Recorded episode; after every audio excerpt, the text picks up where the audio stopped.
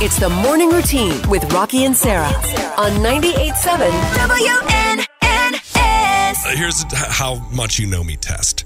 I watch like three shows over and over. Frasier, Yep. Seinfeld, Yep. and Uh, na, na, na, na, na, na, na, na, na, na, na, na, na, na, Scranton, PA. Paper Oh, na, na, sales na, na, na, industry. The Office. The Office. Yes. So I can watch those three over and over. Now, Okay. Um, I just heard The Office, and I don't know if we're being toyed with is getting a reboot, reboot, um, which should be interesting. Now Oh. it hasn't. It's been not that long since it's uh, Right. shut down, but well, it's interesting to see what will happen.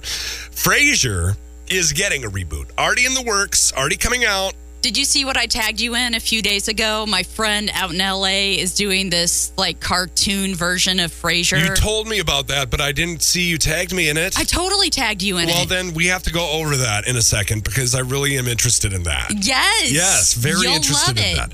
Well, at a performance in Boston, Jerry Seinfeld Oh, I know that guy. hinted that Seinfeld may have a reunion in the works with Larry David. this is groundbreaking. Listen to him. They're not like, what? The ending of the show.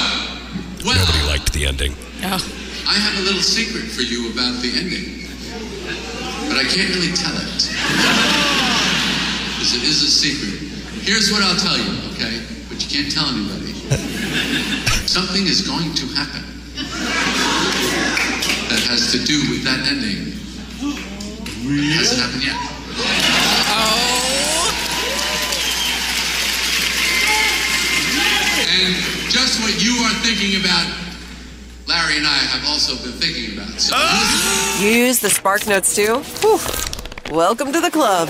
The morning routine with Rocky and Sarah on 98.7 WNNS.